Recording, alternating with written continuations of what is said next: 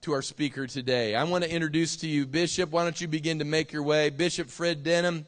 Most of you know Bishop has pastored Abundant Life Church for 40 plus years.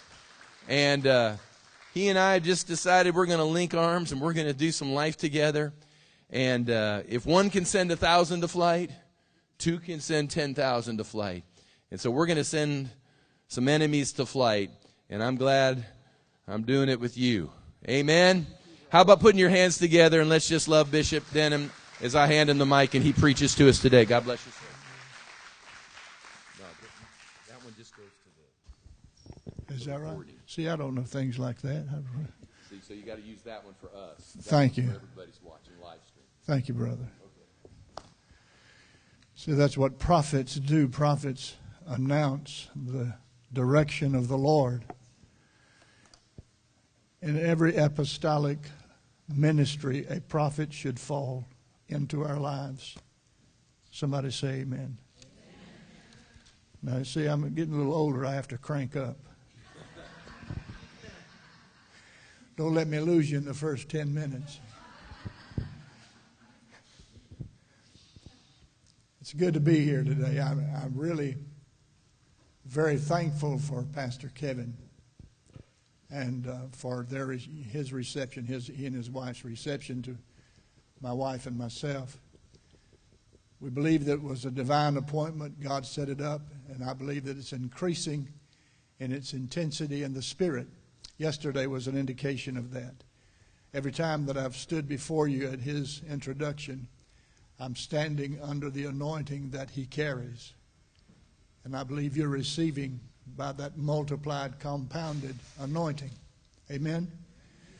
So a lot of people don't understand anointings. You receive a prophet in the name of a prophet, you receive the prophet's reward. Apostles, prophets, pastors, evangelists, teachers are all gifts of God to you. Gifts and you wonder sometimes why you sit there and say, Well, I don't feel like I'm being fed. Well, you haven't received the gift. You need to receive the gift and say, God, use that man, that woman beyond their ability. Let your anointing flow. Let the anointing teach us today. Amen.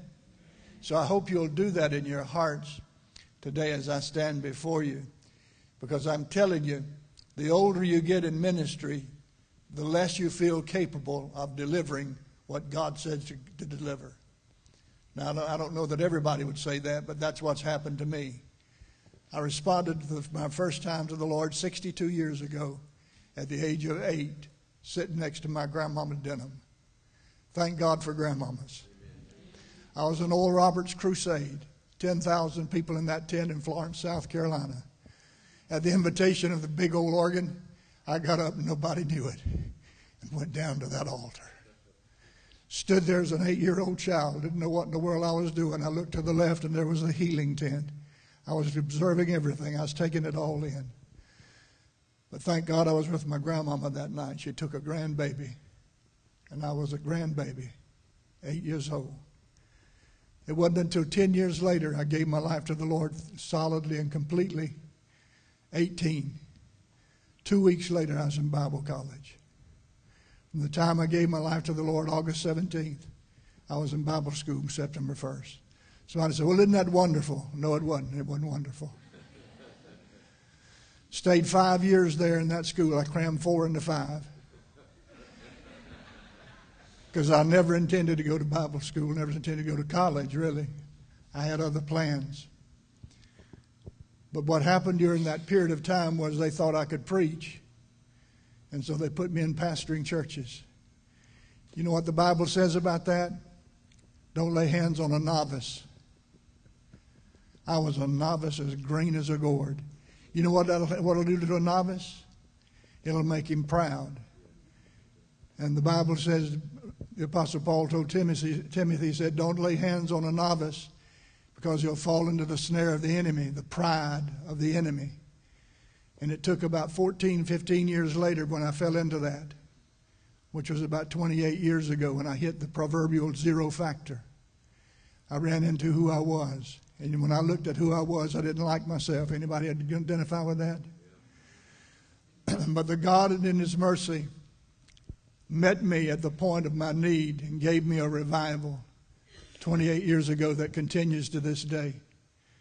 And I want to tell you that because in the process of what was happening there, without giving all the details, I ran into this word of the Lord by a man named Watchman Nee. Anybody remember hearing about Watchman Nee? I consider him my first teaching apostle. And I heard the word of the Lord concerning the city church 46 years ago. And that seed was planted in my soul. That word took hold of me. And by the grace of God, since that time, I've been desiring and seeking to take hold of it. And I can tell you to this day, 46 years later, I'm still learning things about the city church. The first thing I know is this not too many people know about the city church, not too many people hear about it. But we're going to talk about it a little bit this morning. Pastors encouraged me to do this. But I can tell you this let me say up front the city church is not an organization, it's not an institution. You can't organize it and you can't institutionalize it. But you can receive it in the Spirit. And I'm telling you that when you receive the revelation of the, spirit, of the city church, something comes into your house. the right spirit comes into your house. The invitations you give to other people to come to your house, it's a different invitation. Something happens you know what happens? Jesus begins to build his church. As a young pastor, I went to a lot of church conferences where we had growth seminars. You remember those? You still go to some of those, Kev? Pastor Kevin, excuse me. I, at 70 years old, I'm conferenced out. Not that I can't learn anything else, it's just that I'm just conferenced out. I'm burnt out on conferences. Because I understand in my heart at this age of 70, 52 years later from the time I made my decision solid, 62 years later from the time of being accosted, that the Lord is making me the message, not giving me a message. Do you know that's what will happen to you? Pastor Kevin is becoming the message that God gave him. He's not just preaching a message. I heard Pastor Mike saying some things about you yesterday, and they're true. They're absolutely true. But that's the joy of being able to stick to be under a ministry, a fivefold ministry that God set in place. You're setting under the man who's the message. That, that's not an exaltation of the man. That's just a, back to the back to the same point. Receive a prophet in the name of the prophet that God appointed, the gift, and you will receive the gift that prophet has in him. That's what we were ha- was happening this morning. I've received. I've received Pastor Kevin as the prophetic anointing that he, that he has. When he prophesies to me, I listen because I'm listening for the Word of God. Amen? So, anyhow, I wanted to give you an overview of where I've come from. Sometimes when people stand up in front of me, I like to say, Who are you? Where are you from? And what in the world are you doing here? But we're beginning to feel more and more like family, really. I want you to know that. I, have been so refreshed by being here. I, I needed a refreshing, and I still need refreshing. When I left yesterday, I told, I told my wife and her sister, I said, I feel like I've been overly stimulated. when, you, when you're dealing with trying to overcome Parkinson's, it's, so, it's easy to get overly overstimulated. You deal with anxiety and things like that that have nothing to do with your thinking. It has everything to do with your, what's happening with your body. But it was a good overstimulation yesterday. I mean, I left rejoicing. We just had a wonderful time. Sorry you missed it. But yesterday, I gave a little exhortation concerning the city church. And I wanted to try to pick up on that, even though maybe you were not there. I keep trying to drop little nuggets by the way, I heard a word about the parable of the sower this morning. I never thought about this, Pastor. But the parable of the sower, what does he sow? Seed. What is the seed? This morning I heard the Lord say, but it's a particular seed. And so you're sowing a seed that's a particular seed. I'm sowing this morning a seed that is a particular seed, and it will fall on different types of ground, of soil, of hearts. And so that's what I believe is going to happen today. Some of you are going to rejoice. Some of you are going to say, What was that? Amen. Some will rejoice and get all excited about it and forget it by next week. So, what did the preacher preach last week? I don't know, but it felt good. so, anyhow, so we're going to talk about the city church. And, I, and yesterday I mentioned this, I mentioned it again today. As best I can count in the scriptures, there are 12 city churches mentioned in particular. How many of you are familiar with the seven churches of Revelation?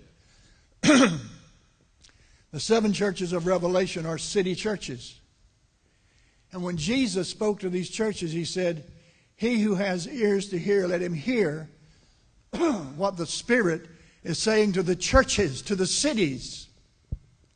Let me make this clear to us this morning, and I'm not going to be critical. I'm just trying to be informational. There is no other authority in church authority but the city. That's as far as it goes. Cities must communicate with cities in order to hear what God is saying.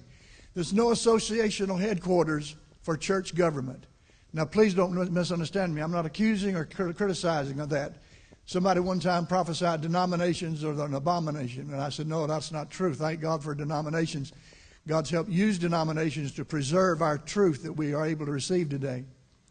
So I'm not seeking to be critical, but I'm seeking to be very pointed and biblical. You can't go beyond the city for the government of God. So you must, if you want to find out the government of God, you must become acquainted with the city church. Who has God sent to the city?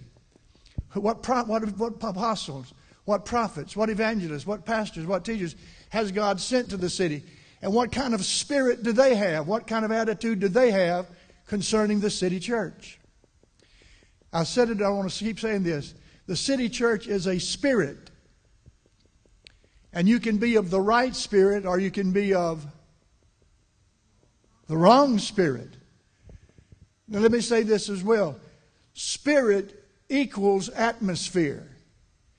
I can walk into a room and tell if there's a right spirit there because after all these years, I have the discerning ability to do that by, by the Lord.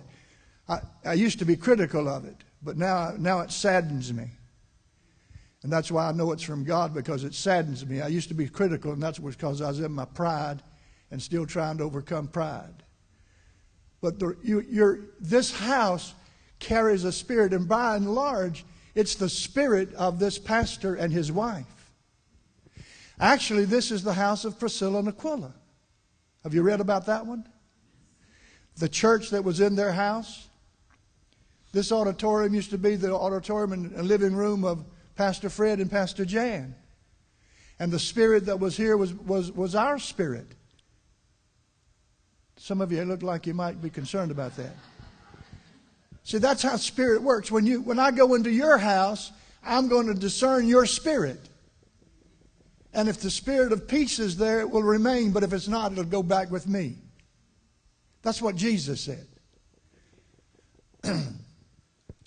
so this, this, this, has, this has connections that are not understood, that if understood correctly, we would begin to be a powerful force in our city. See, Jesus, everybody know he said, I'll build my church.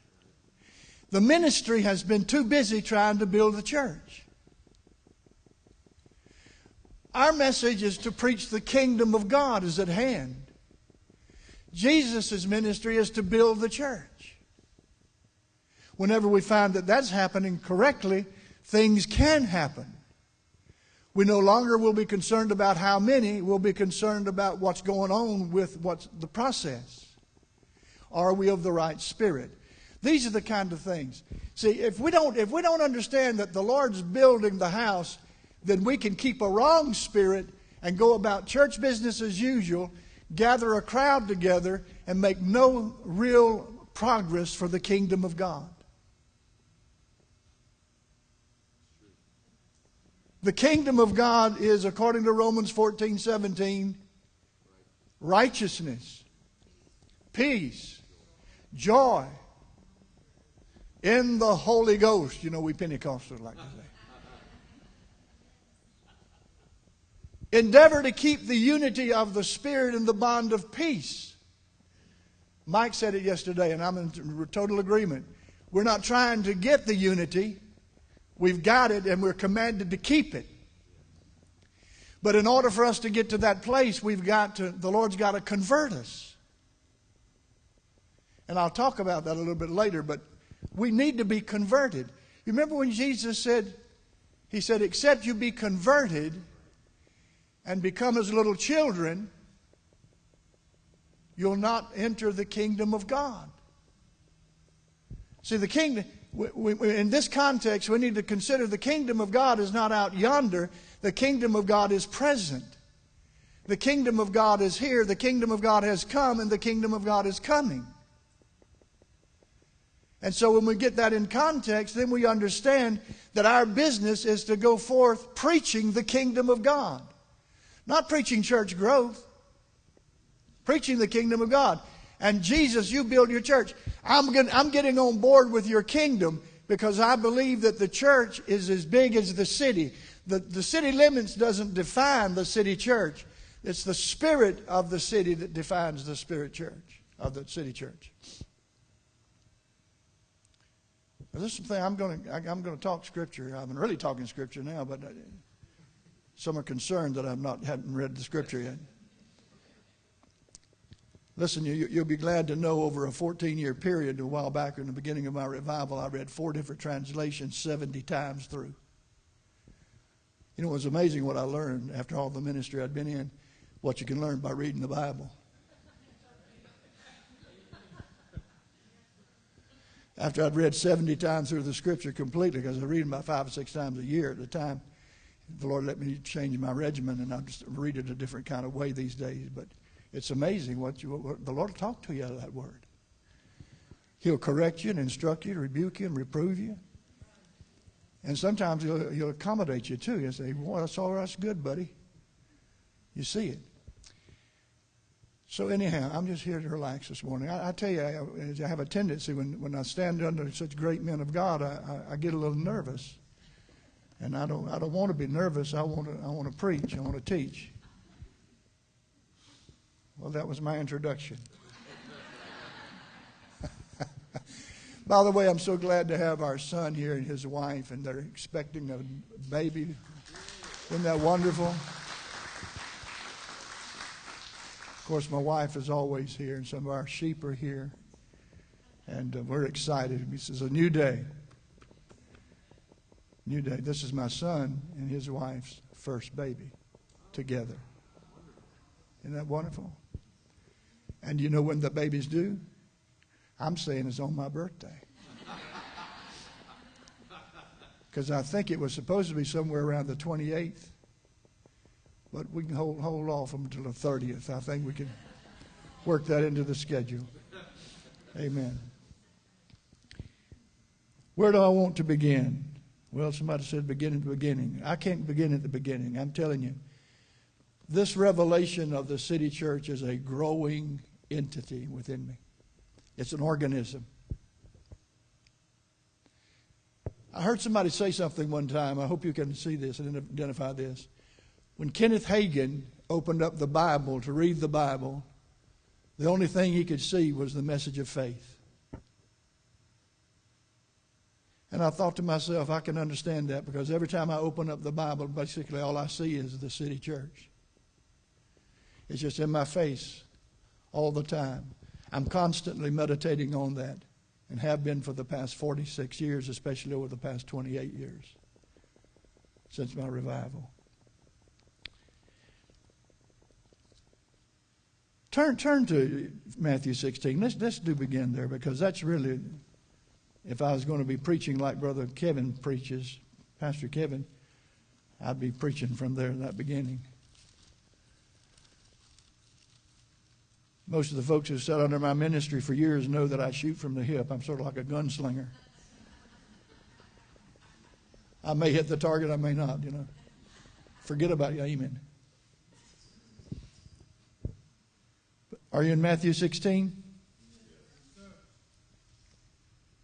We won't read the whole passage here. We'll just read these two verses. I want you to see this because this is critical in understanding the city church foundationally. Verse 18 says, when Jesus was talking to Peter, he said, On this rock I will build my church. What was the rock? The revelation. And what was the what, further and furthermore it was the revelation of confession. And the gates of Hades shall not prevail against it. Your profession of the revelation, your agreement with the revelation. But skip down to 23 and look what happened right after the revelation. When Jesus was talking about going to the cross, Peter turned to him and uh, said, you, you, you can't do that. You're not going to do that. But Jesus responded and said, Get behind me, Satan. Somebody said, Well, he wasn't talking to Peter. He sure was. Listen, the Lord knows when the devil's dealing with us, and he knows who to talk to about that with us. Amen? Aren't you glad you can say, Get behind me, Satan? He said, You are an offense to me, for you are not mindful of the things of God, but the things of men. That is the bottom line. Do you hear that? You're not concerned about the things of God, you're concerned about the things of men. I'm telling you, that is the message of church growth. Now, I'm not putting a blanket condemnation on church growth. Every, we need to have things that we do and so forth. Y'all understand me? But the spirit of it is this we're more concerned about what concerns man than we are concerned about what concerns God.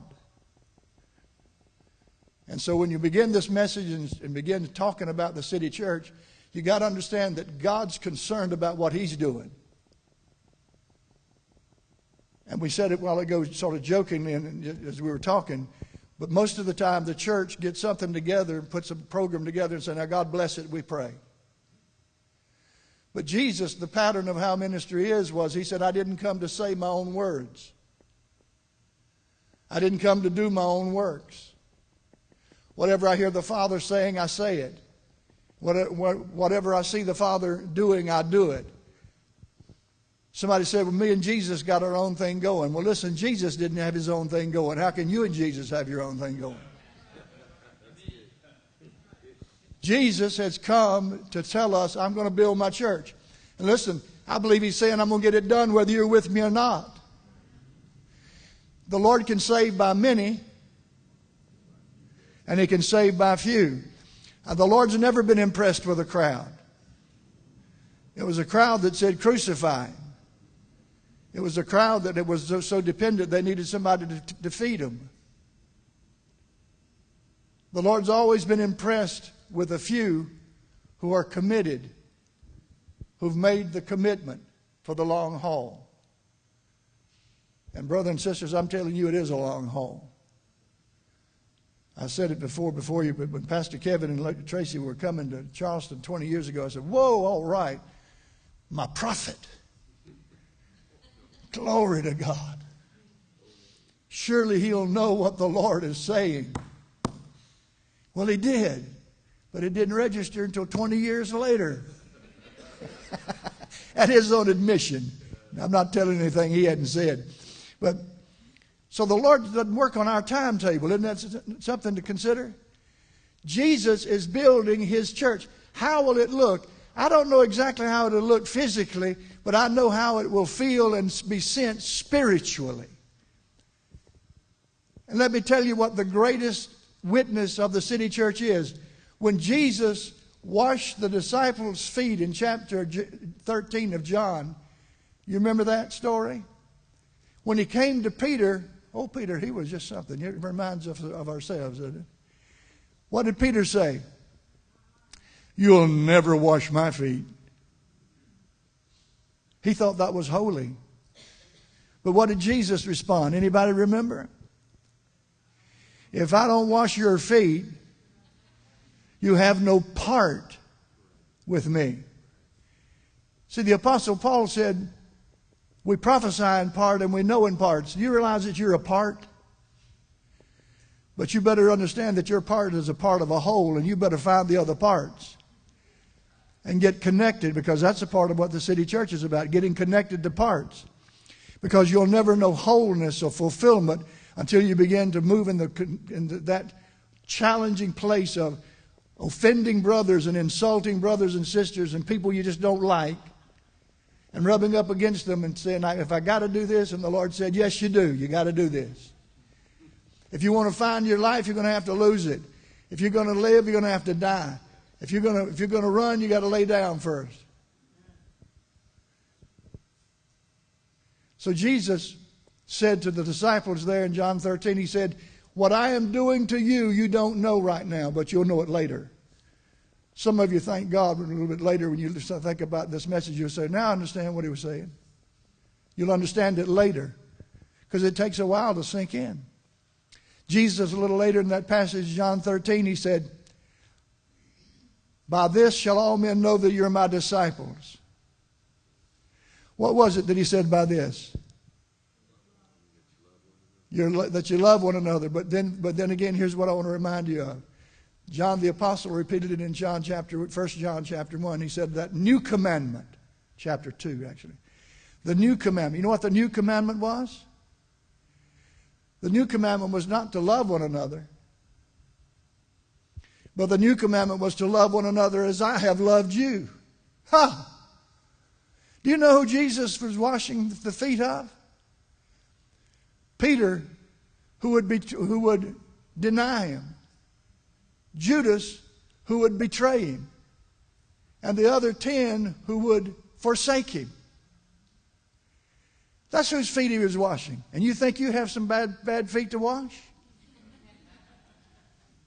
That's the story of the city church. We, our humanity wants to gather with people who are like us. We don't want to gather with people who are not like us. Now, please let me give some, once again, disclaimers. We're not talking about an organization. We're not talking about institutionalizing. As a matter of fact, if you try to organize this thing, you'll fail miserably. But here's what I want to remind us of. When Jesus was going to the cross, listen, this is very important. When Jesus was going to the cross, he turned to Peter and said this to him. He said, Peter, Satan has desired to sift you as wheat. He's talking to you too, guys. But Jesus said to Peter, and he's saying to us, But I have prayed for you. He's our intercessor. What did he pray? He said, I have prayed that your faith fail not. And then he said this, which gets back to what we talked about earlier. And when you're converted, build up the brethren. And I heard Watchman Nee say that 46 years ago, Pastor. And I still believe it to this day. Only converted brethren can build up the brethren. There are many brethren standing in pulpits that have no ability to build up the brethren because there's a wrong spirit in the house, and that wrong spirit is spread throughout the community. Because there's been no conversion to understand that Jesus is building his city church with many different types of members. And he's the one that is impressed with them. You may not be, but he is. Now, some of you looking at me strange. I'm going to show you some scripture. I think I'm ready to go there now. Turn to 1 Corinthians chapter 12. So I know you, you, you people are a problem to me. You're Bible people. I better be preaching Bible when I come into legacy or I'll be in trouble. I want to show you these two little passages, actually about four or five verses that again is the crux of understanding what the, what the revelation of the city church is about. And I'm telling you, when I show them to you, if you've never really considered them, it'll blow you away. It blew me away. First one, 1 Corinthians chapter 11, not 12. 1 Corinthians chapter 11, verses 18 and 19. Listen to this. When you come together as a church, I hear that there are divisions among you. And in part, I believe it. Maybe he was talking about those parts that are parts. For there must be Somebody say, must be. Does your Bible say that? There must be also factions among you that those who are approved may be recognized among you. Translated, the Lord said, There's got to be problems among you so that I can come and straighten them out in the right spirit. Rather than you kicking them out and disfellowshipping them or telling them they need to change their address of the church they belong to, let's consider some things. Maybe, I, maybe I've sent them there to rub up against you just a little bit and irritate the tea out of you. I found out over the years the Lord would do that. I'm telling you, some people would show up at our place.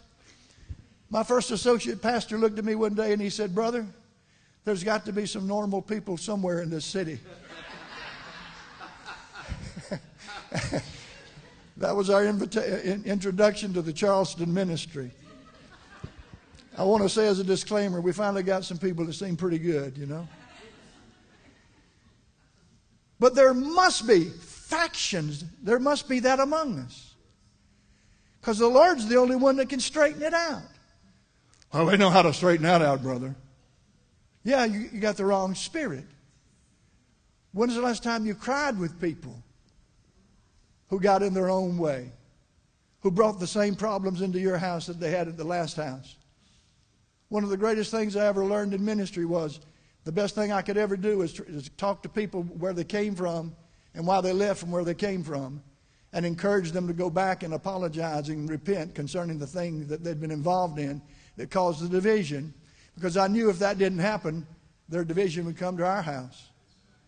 That same spirit would be in our house, and we'd be dealing with it somewhere along the line. One of the greatest cases I ever had, Pastor, was when a young man came who was anxious for ministry. And I told him just that. He listened to what I said. He went back to the church. Over in Somerville. He went back to the church and asked the pastor, because I said, go to the pastor and say to him, What do I need to do to make it right about my leaving? The pastor said, You need to stand before the congregation and tell them that. That young man did that. He went and stood before that congregation and confessed that he had the wrong attitude and the wrong spirit and asked for their forgiveness, and the pastor blessed him. And he was a blessing in our house. That's how you do kingdom business. Amen? Right spirit. Now look over at chapter 12 at verse 22. But did you notice when it said, when you come together as a church? Let, let me put this in your, in your pipe for you to smoke this too. Hebrews chapter 10, verse 25 says, Forsake not the assembling of yourselves together, which is the manner of some. He wasn't talking about this house or houses like it, even though you can apply it.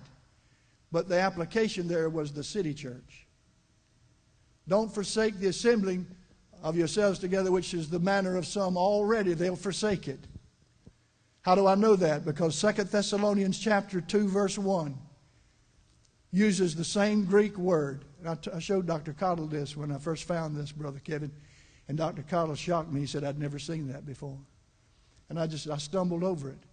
But the same Greek word there is only used twice, and that was one of the times it was used in 2 Thessalonians chapter 2, verse 1. And what was he talking about the gathering there in 2 Thessalonians 2, verse 1? He's talking about the gathering of the end time of all the church. So when Hebrews chapter 11, chapter 10, verse 25 spoke about the assembling of together there, that word means gathering the whole church. But it, it was unpopular very quickly after the Lord's ascension. You know why? It's our human propensity. We want to be birds of a feather that flock together. We want to be alike. And, and we've turned that into a virtue. Well, brother, we all must, you know, two can only walk together except they be in agreement. Hallelujah. We don't want no division among us. Well, you're missing out on Jesus building his church. Our differences are our strength. Or is our strength, whichever is correct for you English teachers. I keep saying that, but people say that doesn't sound right. Well, listen here. Are you in chapter 12? Let's see, verse 22. Those members of the body which seem to be weaker are necessary. those members of the body which we think to be less honorable, on these are we bestow greater honor. And our, our unpresentable parts have greater modesty. Now, I don't know if you can use your imagination, but your unpresentable parts, can you imagine? Everybody has unpresentable parts in this morning you don't want to present. I'm not trying to be ugly. I'm just trying to be, gra- I want to be graphic with understanding what he's really talking about. How many of you know that that unpresentable part is very necessary? I'm not just trying to be cute, I'm trying to get, bring home a point. We've been throwing away what Jesus has sent to build his church. We've been rejecting what he's accepted. We've been put out and lost our patience with those that he's really taken time with. Our presentable parts have no need, but God composed. Everybody say composed. That word also means blended. God has blended the body, having given greater honor to that part which lacks it, that those, listen, that there should be no schism, no division in the body, but that the members should have the same care for one another. I used to read that over and over and over again, and I'm thinking, that, that sounds so much out of context. It just didn't make sense. But the Lord finally tapped me on my shoulder and said, If you have the revelation of the city church, that makes a lot of sense. And when I finally saw that on the day of Pentecost, I kept wondering, Lord, the day of Pentecost, what really happened other than the introduction of tongues? We Pentecostals have really got all excited about the tongues, but something else happened on the day of Pentecost. See, before the day of Pentecost, they were already in one accord. So it wasn't that they got in one accord on the day of Pentecost, they were already in one accord in one place. They were in a gathering together. So what happened on the day of Pentecost, I believe this, and you can just search it out, and Pastor Kevin, I, you know, I hope he searches out and corrects me if I'm wrong. But the word that's used there in the King James is cloven tongues came upon them. Are you there? But the word for cloven means what? Divided.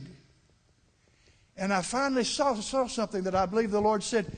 He said, On the day of Pentecost, when the Holy Spirit came with the giftings and the anointings, He divided them up and basically said to us, Now trust me to put them back together and blend them and pour them out so that no man or woman is, is, stands out among them, but the body stands out among them. When you get that revelation, there will be no schism because you'll say, Lord, I don't want any part to be missing that you've sent to put in place. I want to receive the part that you sent.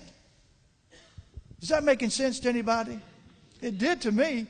And you know, sometimes you got to be careful when it makes sense to you. you Maybe it's as wrong as the Dickens. I used to be anointed to preach wrong things. but I still believe that on the day of Pentecost, that's what happened. The Lord divided up the body as only the Lord could. No, let, me, let me bring this home to you so you can have something to, to look at. How many of you drink smoothies? This is my smoothie doctrine. As you know, I'm not a, of course, you don't know this. My wife knows this. I'm not a fan of smoothies because she always wants to put spinach in them. I don't care what you got in that smoothie. When you put spinach in it, it's tough. It's just bad. I have an amen back in the back But the process of, of, of a smoothie is you take various fruits and various things that you want in that thing, especially if you got spinach, you want to cover up the taste best you can. And you cut up bananas, throw them in there, cut up plums, you cut up all the sweet stuff, good stuff all the antioxidants and all that, just cut it up. And then you have to put that spinach in there. But when you smooth it, what, how does it get smooth? By the two edged sword. that there be no schisms among you. I'm getting ready to. And then I'm going to be able, in my city where I'm able to come, where the lampstand is still there, and pour out the city church, and no man can get the glory because you can't tell where he is. Isn't that good? Nobody can say, That's mine. So I see the smoothie, but I don't see you. That's the point, isn't it? That there be no schisms in the body. Lord, convert us so that you can come and. We said years ago when we started our meetings on a weekly basis for the brethren that we continued for 24 years until I got sick and tired of being sick and tired, and I, resigned after 24 years this past 70th birthday literally, I was telling my wife, I, I was sick and tired. Wasn't sleeping good. Wasn't.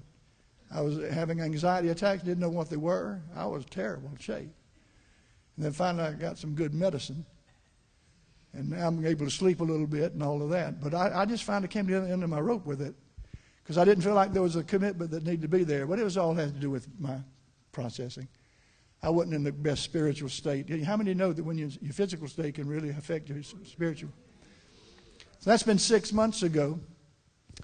But, uh, but for 24 years, we met every, every week, uh, very, very often. And I, I, I learned a lot sitting at that table because I learned to, li- to receive brethren that I didn't like. And listen, we argued like brothers. We'd argued and fight.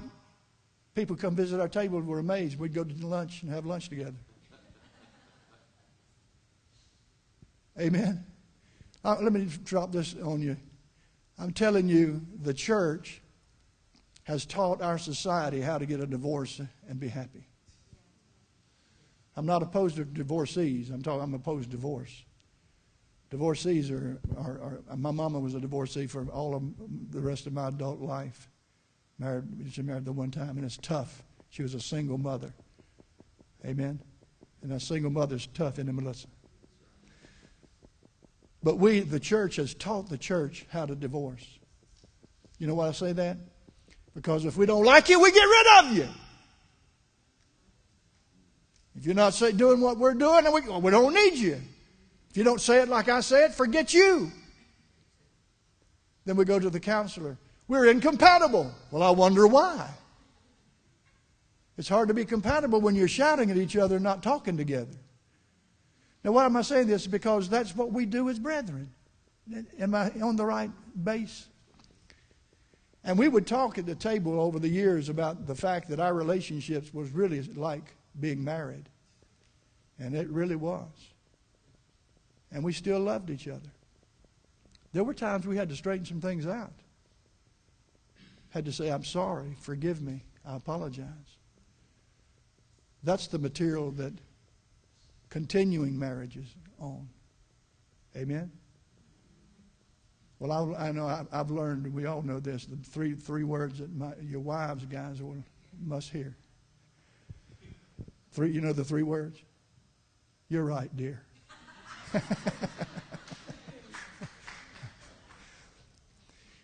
but you know, having said that, Pastor, I, I think what, as Brother Kevin and I have been talking about this, about the city church, I like what he says about this, and I agree with it wholeheartedly. For the city church to, to, to thrive, you cannot go down to the lowest common denominator. You've got to lift up the standard. And I'm telling you, when, whenever the Lord grants us the, the revelation of the city church, the standard will be high. And you know why? Because we'll be able to talk about the truth. How many of you know this is the truth? The entirety of the word is truth. And that is the first doctrine that we meet around. If we're not going to meet around that, we don't even need to meet. If we don't believe in the triune God, we don't really need to meet. If we don't believe in the absolute need of men to be born again to, to make heaven, to spend eternity with God, we don't really, really need to meet. We have no, nothing to meet in. If we're not in agreement about what the work of the Holy Spirit is do, has done and is doing, who is where the unity is. The, by the way, listen, don't, don't rebuke me, but the unity is not in Jesus. The unity is in the Spirit. Now, I can say this technically it's the Spirit of Jesus, but it's the Spirit nonetheless. And I got a lot of folks that want to talk about loving Jesus and being our unity in Jesus. But if you're not treating your brother like Jesus, then there's no unity whatsoever being promoted.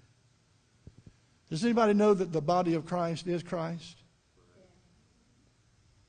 Anyhow, I'd want to go on, off on that subject. Yeah. But this, let me see if I've come. I'm not at the end of my notes, but my people know that I never finish. I just stop.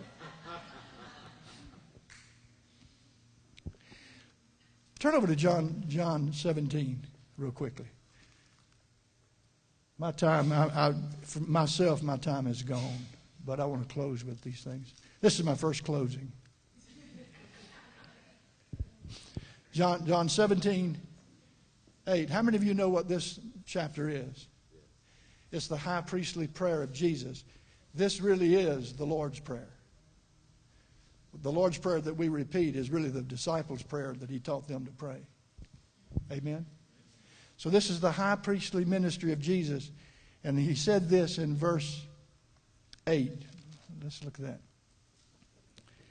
I have given to them the words which you've given to me, and they've received them and have known surely that I came forth from you, and they have believed that you sent me. He said, The words that you gave me, I've given to them.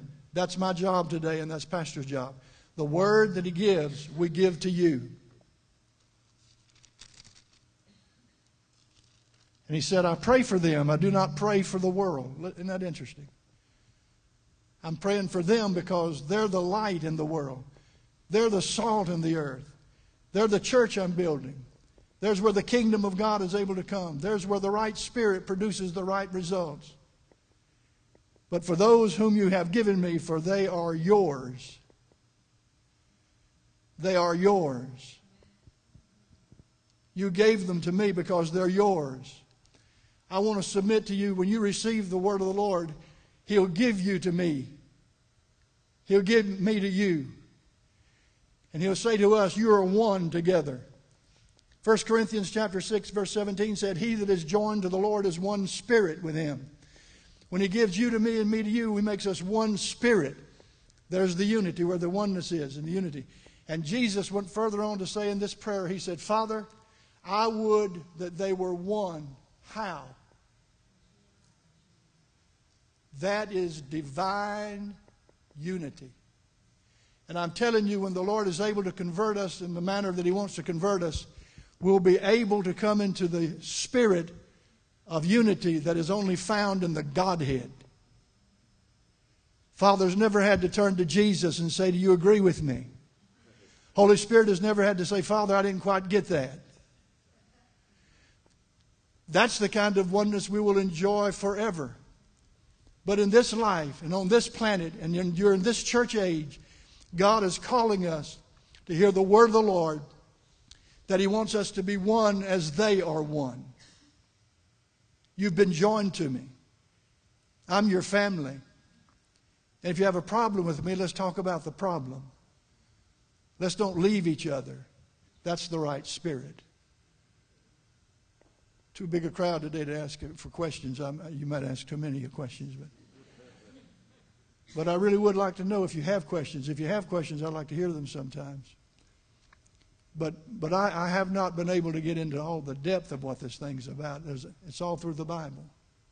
Over and over again. That was my first closing, I said. I heard this word from the Lord this morning. I hadn't heard it like this. Remember when Jesus said that a man's life, Luke 12, 15, he said, a man's life does not consist in the things he possesses? He said it doesn't consist in the abundance of the things he possesses. And I heard the Lord say his life consists in what possesses him.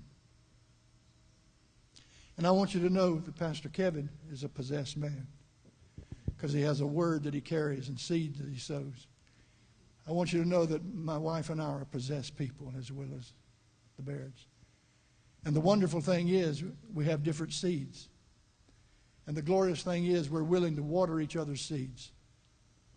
That's what apostles and prophets do. They don't compete, they complete each other. Amen? So that's my second closing. My third closing.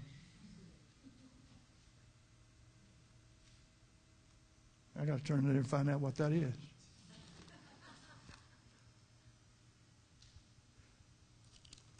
Before I tell you, I'm going to make certain it's right.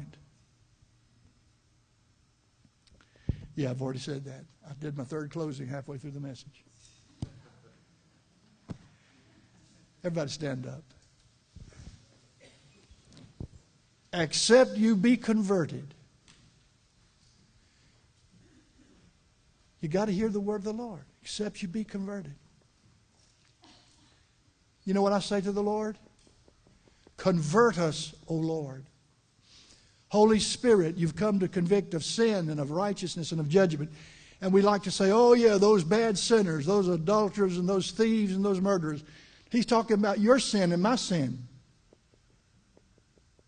Convicting us so thoroughly and so completely that we become more and more converted. And if we slide back a little bit, he wants to bring correction and instruction to us so that we can be further. You know what I call that? Somebody says, Are you saved? And I always want to say, How saved are you? Hebrews chapter 7 says He's able to save you to the uttermost. I want to be saved to the uttermost. And I find my insecurity in knowing that I'm not as saved as I want to be. You know, when you, when you come to the place of that type of insecurity, you find very little ability to point fingers at other people. Does that make any sense to anybody? I believe that's a part of what being of the right spirit is. That's a part of what the Bible says walk humbly with your God. How many of you know if you don't walk humbly with your God, God can humble you?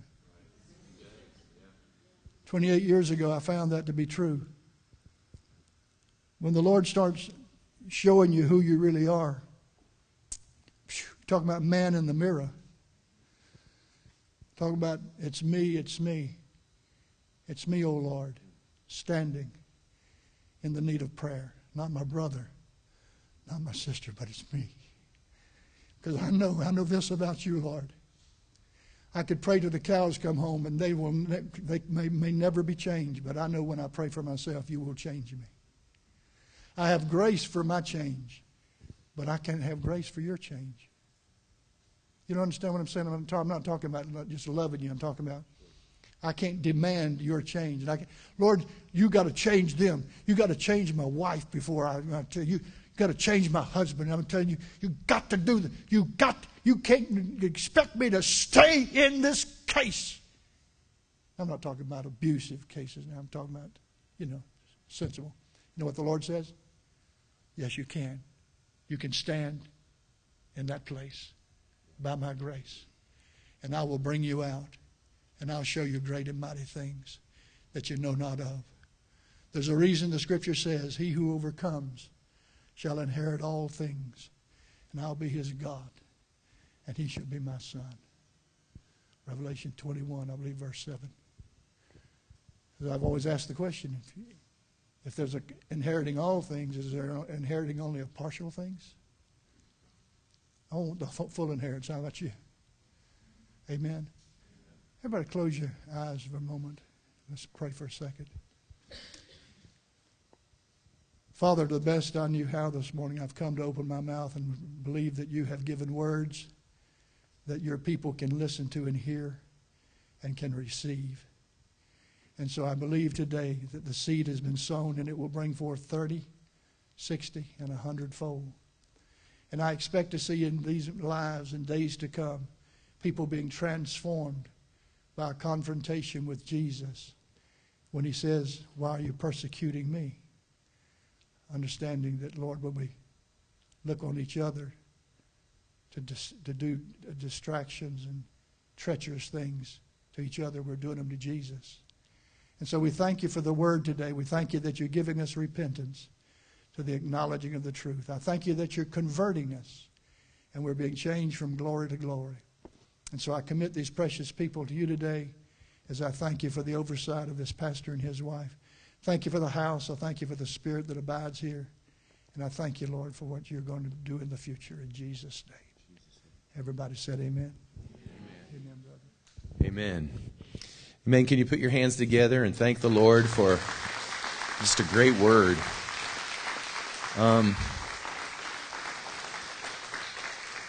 you know, I'm I, I so wish I had ears to hear 20 years ago. I really do because I want you to know my tendency is when I start to get revelation, I'm ready to run. You know, it's just, you just obey. But the Lord's saying you need to marinate just here. And so my hope is that as you come, you'll be coming regularly, uh, to share and to download us. I, I hope we can explore the subject uh, because I'm, I'm getting, I'm apprehending some things. And I'm figuring out how it intersects. And I so desperately want to leap, but I, but I got, I got to apprehend before we leap. God's doing something, and we're going to get a hold of it, and you're going to see it. Amen? Not just you, we are going to see it. Amen. God is good. I hope you had ears to hear too.